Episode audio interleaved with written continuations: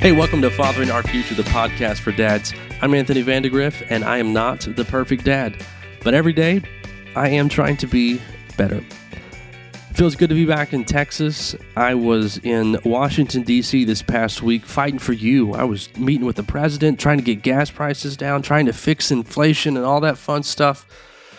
In actuality, I was there with my wife because she had a work conference and I'm her husband. So I was just kind of there. I didn't have anything to do.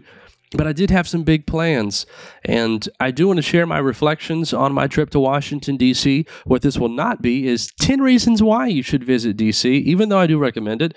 These are my reflections in reference to men, in reference to our identity as dads. So, this is what I want to talk about today. And I do have, let me go and throw in this bonus clip for you, this bonus tip rather, because um, I knew for a couple of months that we were going to make this trip to DC. And I was pretty excited about it because it was just going to be me and my wife. We weren't going to have the kids, which it's nice to get the break.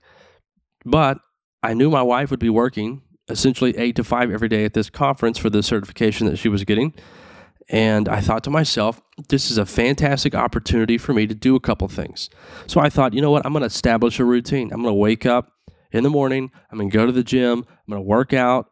I'm going to go find a close by Starbucks or a little coffee shop, and I'm going to be the talk of the town for the week. I'm going to make friends with the locals, and I'm going to have a fun week. And while I'm there at the coffee shop, I'm going to get a lot of work done.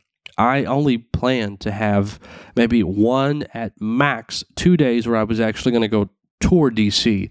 And the rest of it, I was going to be working on the podcast because I've got big dreams and goals and ambitions for the podcast. I want it to be an organization. I don't want it to just be you listening to me. I want it to be a team of men where we are working as a community to do this community effort to help dads so that together we can better father our future. And I thought, I'm going to get this down the field so far in this week where I just have isolated, focused time to do this. Well, the first little bonus tip that I want to give to you is you need to be able to adjust. Maybe my body just knew that it was no longer in Texas. I can't explain it, but the first morning I went to the gym, I ran two miles. As soon as I got off the treadmill, I was like, oh my word. I just felt like crap. it was. It, was no good. I, I don't know how else to explain it. I don't even know how to tell you exactly how I felt or what I had. I just felt like I was carrying this yuck around and nothing could really fix it. I don't know. It was just really unfortunate. It really kind of messed things up because it's kind of hard to focus when you're all clouded in your head and when you don't feel great. You just kind of want to lay down. And I felt like I needed to do that on some occasions so that I could maybe get past this and have some good time to focus on fathering our future. The moral of the story is I didn't really get that time. I got to do some stuff, and I'm proud of what I was able to do, but uh, yeah, I'm disappointed that I didn't get to do all the things that I had created, and I created the list of things that I was going to try and do. My DC tasks, that's what I called it. And I barely even scratched the surface. So, the first little thing that I'll remind you of is be adaptable because you have no idea what today, what this season of life is going to bring you. And you probably have plans, and it doesn't matter how well prepared you are and how well planned you are for today or for this week or for this quarter. It doesn't matter because life is going to throw some curveballs at you, and you've got to be able to call the audible and make the adjustment. So that's the bonus tip for you. But the two things that I want to focus on, they deal primarily with identity and mission. These are the things that I want to focus and we'll start first with identity because I think it's important that we recognize as men that as we progress in our life, and what I mean by that is as we get married, as we then have children, our identity as a man morphs, it changes. You, as a father, are not the same person you were as a 18, 19, 20, 21 year old young man. You're not. I am not. When I was at that point in my life, I think I was playing basketball four to five nights a week minimum. I was going to the movies all the time. I was out at a restaurant nonstop. And it's not that I just had money to get it. I'll confess, I was a bit of a mooch and I was really good at getting free food. And I'm going to leave that conversation at that. But I was always out, always doing something, rarely ever at home, always trying to plan the next trip. That's how I was when I was young, dumb, and single.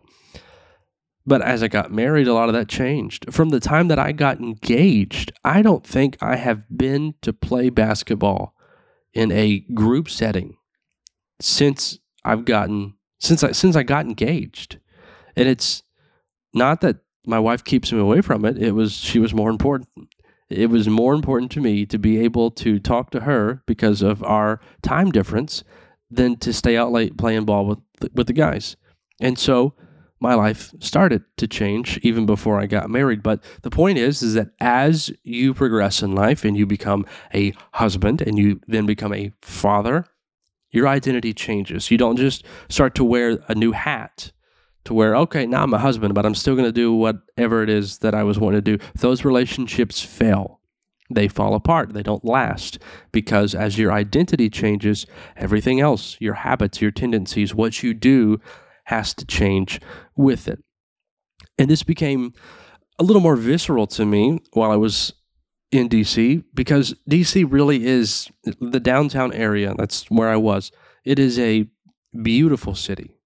The architectural integrity of every building is fascinating.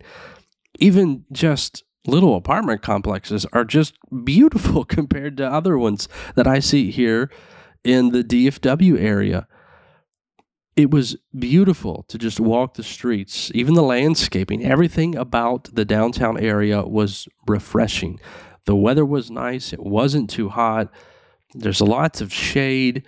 It's beautiful. And then the history that's there, the buildings that I got to walk and look at.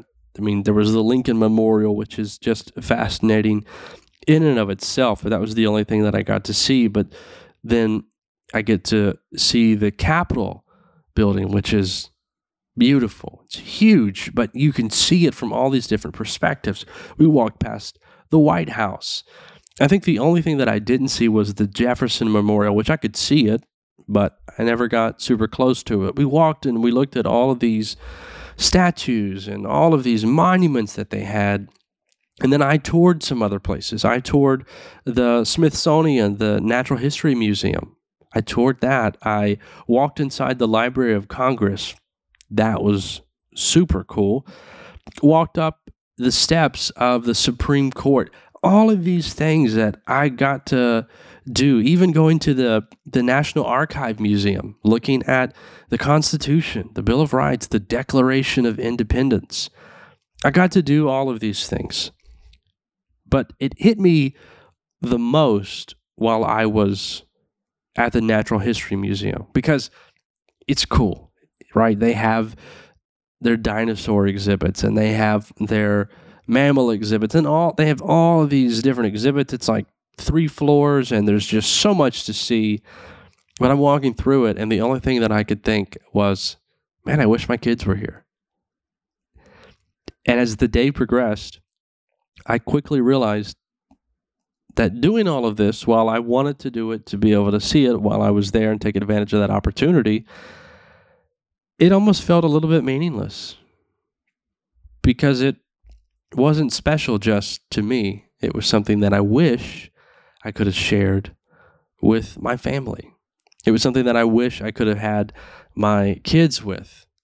My my son loves rocks and stones and insects. He loves bugs. He wants to be uh, a, bug scientist. I think it's uh, entomologist is what that's called technically, but that's what he wants to be when he grows up. And I'm walking through it. I'm looking at all the rocks and I'm looking at all the bugs that they have. I'm thinking, why am I here alone? this this doesn't make sense. The point is, identity was something that came back to me. That it's not just me. Would I have done those things if it was just me? Maybe. But the whole time, I couldn't help but think to myself, why am I here alone? Because I'm not just a loner anymore. I'm not just someone who's single and maybe or maybe not ready to mingle. I'm married and I have kids and they are my family. They're my tribe and I want them with me. I told my wife, I said, it, it was weird. It was weird looking at everything by myself because all I wanted to do was see the look on my kids' faces as they looked at these exhibits, but their faces were not there. So, in that, I just want to bring forth a reminder of you're not who you used to be. Remember that and embrace it because as you embrace it, as you embrace the new identity of not just being a husband, but also being a father, life becomes a little more special. So I hope that you'll do that. The second thing is what I'd really like to focus on, and that is my reflection on the mission. What I mean by the mission is who we are, what we do as men, what we do as fathers.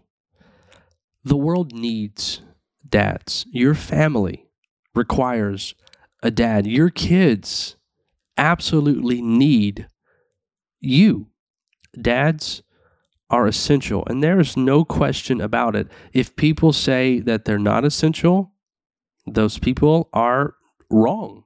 It is a fact that the world needs dads. Families need dads. We are essential.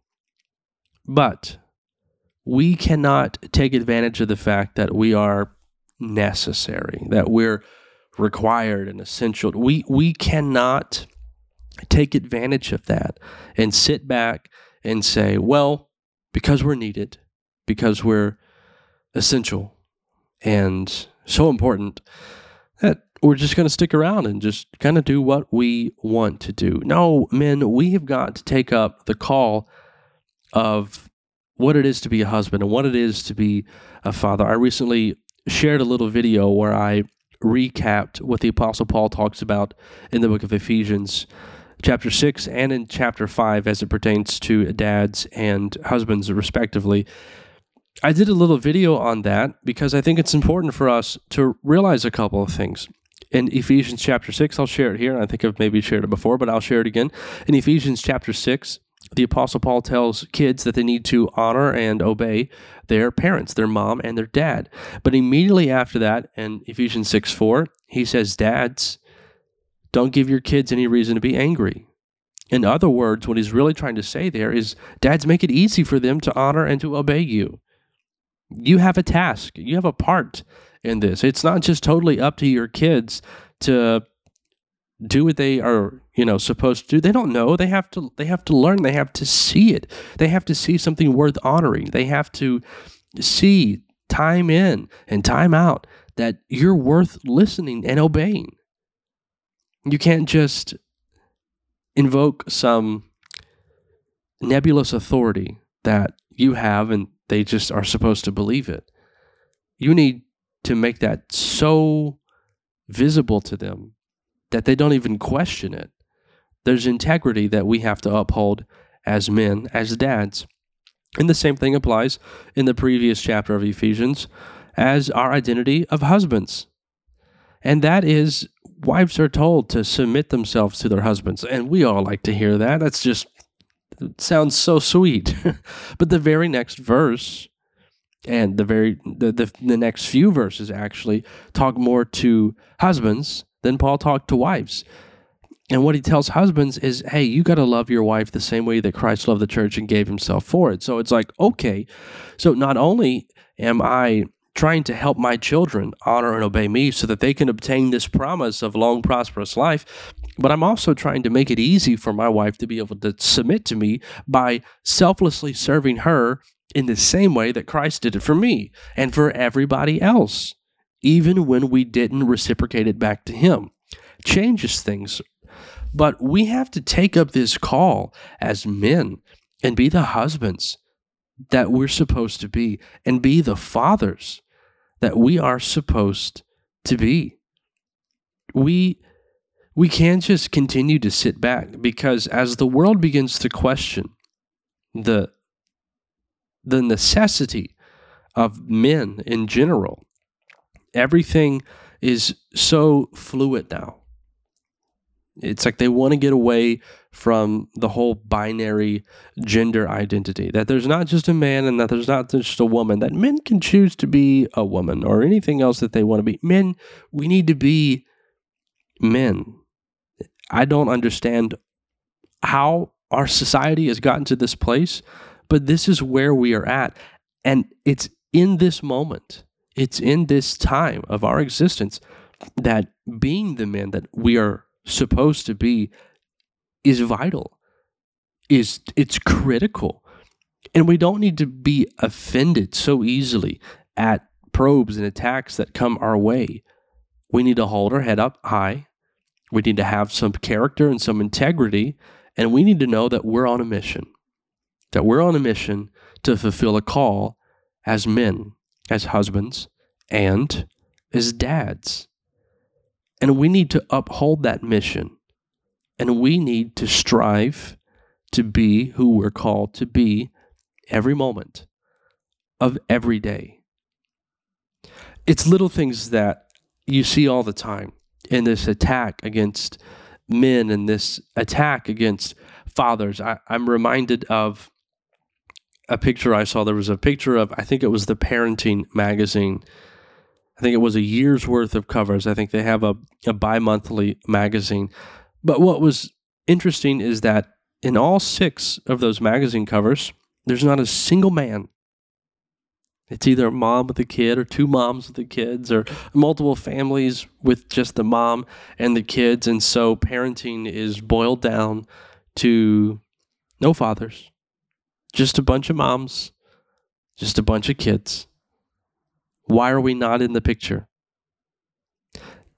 For some reasons, yeah, dads have been out of the picture in some instances. And we got to fix that. We've got to change that. We've got to be involved. We've got to be a part of the family because the family requires us. Without the full functioning family of the husband, of the dad, the wife, the mother, the children, without that makeup of the family, there are so many problems, so many problems that just start to manifest. We've all heard the stats on kids that grow up in broken homes, in divorced homes, where er, even if it's not divorce, even if it's after the loss of a parent, single parent homes, those kids as I mean, statistically, they're at a disadvantage. There's a likelihood that they won't be able to achieve as much as a kid who grows up with both his mom and his dad.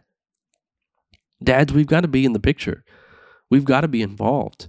You just being there, even potentially being a low life, but just being there might be better than you being completely out of the picture. Now, I don't want to promote that per se, but you need to be involved and present. And if you do that, you're doing so much for your kids. It just goes above and beyond. Even other little things with the comparison of men and women, it's almost as if men have had a lot of opportunities and when things get tough, we just kind of stop. It's like the educational statistics with men and women. Women are more likely to graduate college, to attend college, than men are. The percentage of women who start college and actually graduate is about 10 points higher than men who start college and graduate, at least at the four year degree, the bachelor degree level. And for a while, it, it used to not be that way. Sometime in the 70s, it definitely wasn't that way. Men ruled that. And I'm not saying that we need to rule everything. I'm not saying that we have to be at the top of the food chain in every category. I don't think that that's right. I think women will rank higher than men in some instances, and that's okay because that's how it should be because we're different.